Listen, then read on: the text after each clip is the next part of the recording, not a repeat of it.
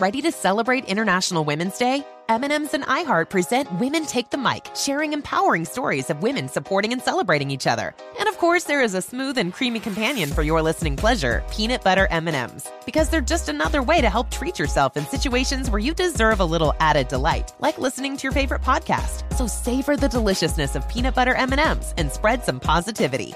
From breaking glass ceilings to dominating in sports and entertainment, women truly are unstoppable.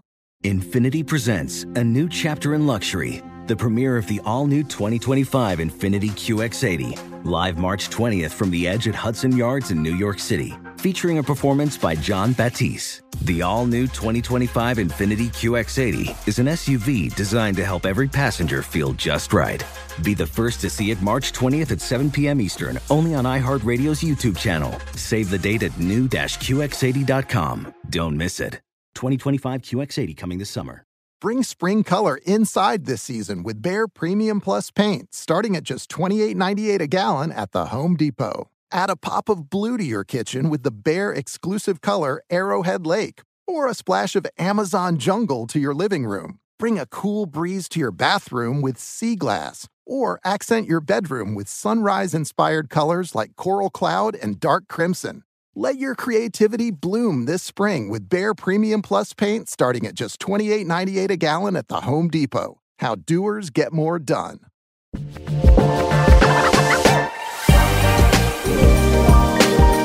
Hello, everybody, and welcome back to If I'm Honest with Julia Landauer. So, last episode, we talked about rejection, right? Rejection, maintaining enthusiasm, you know, how to bounce back, how to kind of have that clean slate moving forward when things don't go your way. And I firmly believe everything that I told you. At the same time, I recognize that life is nuanced and life is a constant gray zone. And so, you know, when when thinking about moving forward and everything, the reality is that there are also times when the rejection is so hard and, you know, we just have extreme amounts of disappointment. And I talked briefly about the story of spending over two years trying to get to the right person at a company to pitch for sponsorship. And that one was was so rough for me. But I didn't really get into the detail of how I got to the point of being able to move forward from that disappointment. And that's how we got to today's episode of dealing with disappointment because it would be naive to think that we can just be optimistic and positive, although I am a very optimistic and positive person. Um, there's some real personal work that goes into bouncing back from disappointment. When I look back on this year, on 2023, and I think about what my most disappointing moment was, there are a couple of things that come to mind, but the hands down biggest moment of disappointment happened right before the Daytona 500. So the Daytona 500 was in February and this year, I haven't gone to a lot of NASCAR races, but you know that I did not miss the Daytona 500. For those of you who don't know, the Daytona 500 is basically NASCAR's Super Bowl. It's a little odd that it's at the beginning of the season, if I'm honest, but that's okay. And everyone comes down to Daytona Beach, Florida. It's this massive racetrack, a super speedway. The whole infield is bustling. You know, there's NASCAR fans everywhere and it's a big spectacle. Celebrities come out. It's really, really exciting. And when I go to a race, and especially down at Daytona, you know, I I have my pit pass. I spent the weekend mainly with my team um, from last year, Alpha Prime Racing, and we you know have the two haulers set up they have chairs set up they have all their guests and you know they're they're right across from the garages where the cars are worked on and you know we have the drivers lounge and I'm friends with the drivers and the team and so it's really so nice after the off season to be able to go hang out to cheer them on when it came to on track sessions, particularly during the race, I sat on the pit box and I have a, a team headset so I can go between the different cars channels so I can listen to the drivers and the crew chiefs and the spotters and I can just follow along with what the team was doing on track. And we have TV screens on the pit boxes, so it's crazy to be at the race. And because the track is so big, it's actually very hard to see on track activity from the pits. And so I watch most of the race from the TV screens on the pit box. And it was just really cool. There was there's always really good energy, and NASCAR is celebrating their 75th year this year, and so you know they had this big kind of industry party where Diplo performed, which was super cool. As I mentioned, not a huge concert goer. I mentioned this before, but um, you know it was really exciting and kind of funny. You know, you had some of the younger people who were super excited to be hearing Diplo, and then you had some of the older people who may or may not have known who he was. Um, but it was it took place in I believe a college gymnasium and got to mingle with people who I've known for years as I've been on my NASCAR journey. Also, during that Daytona 500 weekend, I had an interview with a local Charlotte and Southeast station and got to share some of my story. And it's just really exciting because it's the start of a new season. There's so much potential that everyone feels, and it's always fun to see the racing friends that I don't really see on a regular basis, like people who live in different cities or some of the reporters, or even the fact that most of the racing related people live up by Lake Norman and Mooresville and Huntersville, and I live down in Charlotte. So it's at least a good half hour away. And if you are familiar with the Charlotte area, you know that 77 traffic is absolutely miserable, and driving on it takes years off my life. Um, the fast pass, quick pass definitely makes it better, but I do limit my my time up and down 77 if I can. Anyway, being at Daytona was really really fun. But at the same time, it was also very, very bittersweet. So, as I mentioned, end of January, we had been spending almost two years on and off pitching a group for sponsorship. And at the end of 2022, they had committed to a handful of races. We were building out this whole incredible activation program. We were really excited. We had done all the redlining for the contracts. It had been back and forth. And in the 11th hour, this this group fell through. And it was a very quick short email that was sent basically like hey, actually, no, we're not going to do this right now. And we had spent so much time on it. They had spent so much time on it. It was. It was just so, so gut wrenching. I remember I was standing in a little foyer between the kitchen and the staircase at home, and the lights were off, and I was reading this, and I just, I felt my whole body go numb and tingly. I just, I could not believe that this wasn't happening. You know, it was it was like 99% there and I had planned all my races with the team and I, you know, had visions for oh my goodness, you know, the racing career is really going to take off the way I wanted to. I'm going to get a more robust part-time season.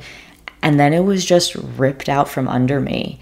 It it was so weird because it wasn't like that time back in the pandemic when the company just didn't want to move forward after our initial conversations and I just kind of broke down crying. That one hadn't gotten anywhere near as close, right? Like we were so close to the finish line with sponsorship with this and it really took like several hours for me to process and then get really really angry and sad and disappointed and dejected and I kind of had this crisis of okay well what does this mean for the rest of my my year? What does it mean for the rest of my my racing career? What is this going to do for me? Like it was just this this cluster of different emotions. So the fact that this happened right before going to Daytona you know it made it really tough when I was down there cuz on the one hand I was happy but at the other on the other hand I was so bitter and I was jealous of all the drivers. I mean it was kind of agonizing to be there. And I wasn't planning to race that race, but it, you know, it was pretty rough because I just felt jealous of everyone who was getting to strap into their cars and I knew that I no longer had a tangible plan about how to do that. And those those conflicting feelings and the never-ending feeling of disappointment and jealousy that I was feeling at the track was kind of the kick in the butt that I needed to be more intentional about actively addressing my disappointment and figuring out how to work through it. So that is the long, long road that it took to get to the point of this this episode, which is to dive into disappointment and to give my perspective on what we can do to help work through it. And while I never particularly excelled at the natural sciences, I do find how the body works very exciting. And I looked into how the chemistry of disappointment works in our brain and what it what it leads to. So, allow me to get a little bit nerdy with you, but the feeling of disappointment comes because two neurotransmitters, which are chemicals that relay signals between neurons in the brain, they fire at the same time. Now, it is really rare for neurotransmitters to fire simultaneously, and apparently, scientists only really know of three or four occasions where this happens. And in disappointment specifically, there was a study published in 2014 from UC San Diego School of Medicine and they found that the two neurotransmitters that are transmitting at the same time are the GABA and the glutamate neurotransmitters. And they're released in the give me a second, the lateral habenula, I think that's how you pronounce it, part of the brain. And so the GABA neurotransmitter is the enhancing one. It, it's the positive, makes you feel better. The glutamate is the dampening one. And so with that, you know, more GABA means you're happier and the more glutamate means you're more disappointed. And they that balance is how it's determined if you're you know feeling a little bummed to actually being being depressed and depression is also found in the lateral habenula and depression comes from not producing as much GABA as you do the glutamate. And so, research out of New York also showed that when working on rodents, if you get more serotonin in the brain, that kind of compensates for the GABA. And so, that's what antidepressants target. But as a little sidebar, the problem with that is that antidepressants don't only target this balance of GABA and glutamate. It affects other part of how the brain works, um, and like you know sleep and rest and all of this. So it's part of what makes it so complicated and why antidepressants have to be so specifically formulated per person because it is very different um, balances in the brain. So that's a high level overview of the science behind disappointment. And this is not meant to be medical advice. This is also studies that I've read that I can put in the description. But it is interesting, I think, that it's, you know, disappointment, which is a fairly regular emotion, comes from a fairly irregular happening in the brain. And science is all well and good, but now we have to bring it back to how this applies to the day to day. And I want to make a note here that my suggestions from here on out aren't aren't based on you know if you have clinical depression i am not a doctor i am not a psychiatrist i'm not a psychologist but i want to share my experiences and what i hope can be helpful for if we're dealing with lower levels of disappointment and to get into this, I had to think about why did I feel why have I felt that sometimes in my adult life there are more regular instances of disappointment. But I kind of started thinking about the timeline of when I noticed, you know, things disappointing me more. And I think it really happened, you know, a couple years out of college.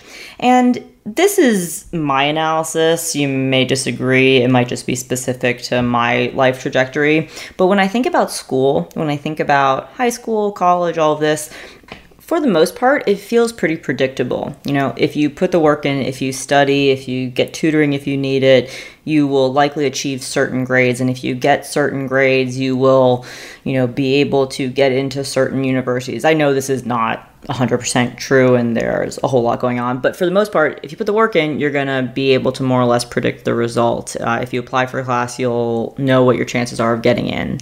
And what I've found in the real world is that you can do everything right. You can prepare really hard. You can be incredibly smart. You can do all the networking. You can meet the right people. And what you're doing is still not predictably able to work out, right? You might not be able to predict what'll happen. You may do everything right and life will not go your way. It's like, I feel like I finally understand what my parents always said when they said life was not fair because it's not a lot of the time and it's just such a such a contrast from at least my experience with school.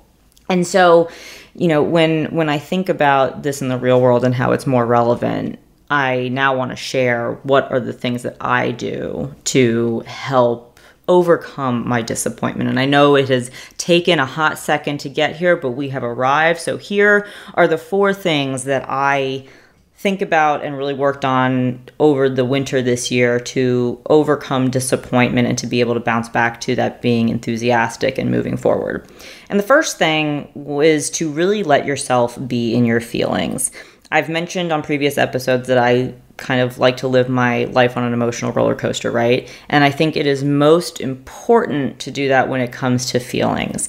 You know, we know and there are studies out there are studies out there that you know, repressed emotions become really detrimental later. We know that it is super important to address how we're feeling because bottling it up means that it will likely eventually explode. And I think this is really important with disappointment. Sometimes disappointment can be embarrassing, sometimes you can feel a little less than because the things did not go your way. But I think it's crucial to let yourself sit with that feeling. Really let it in, let it overcome you, and then that will hopefully allow us to process it and we can move on from it more efficiently. And this is, you know, this works for disappointment. I've personally found that this worked when I was grieving.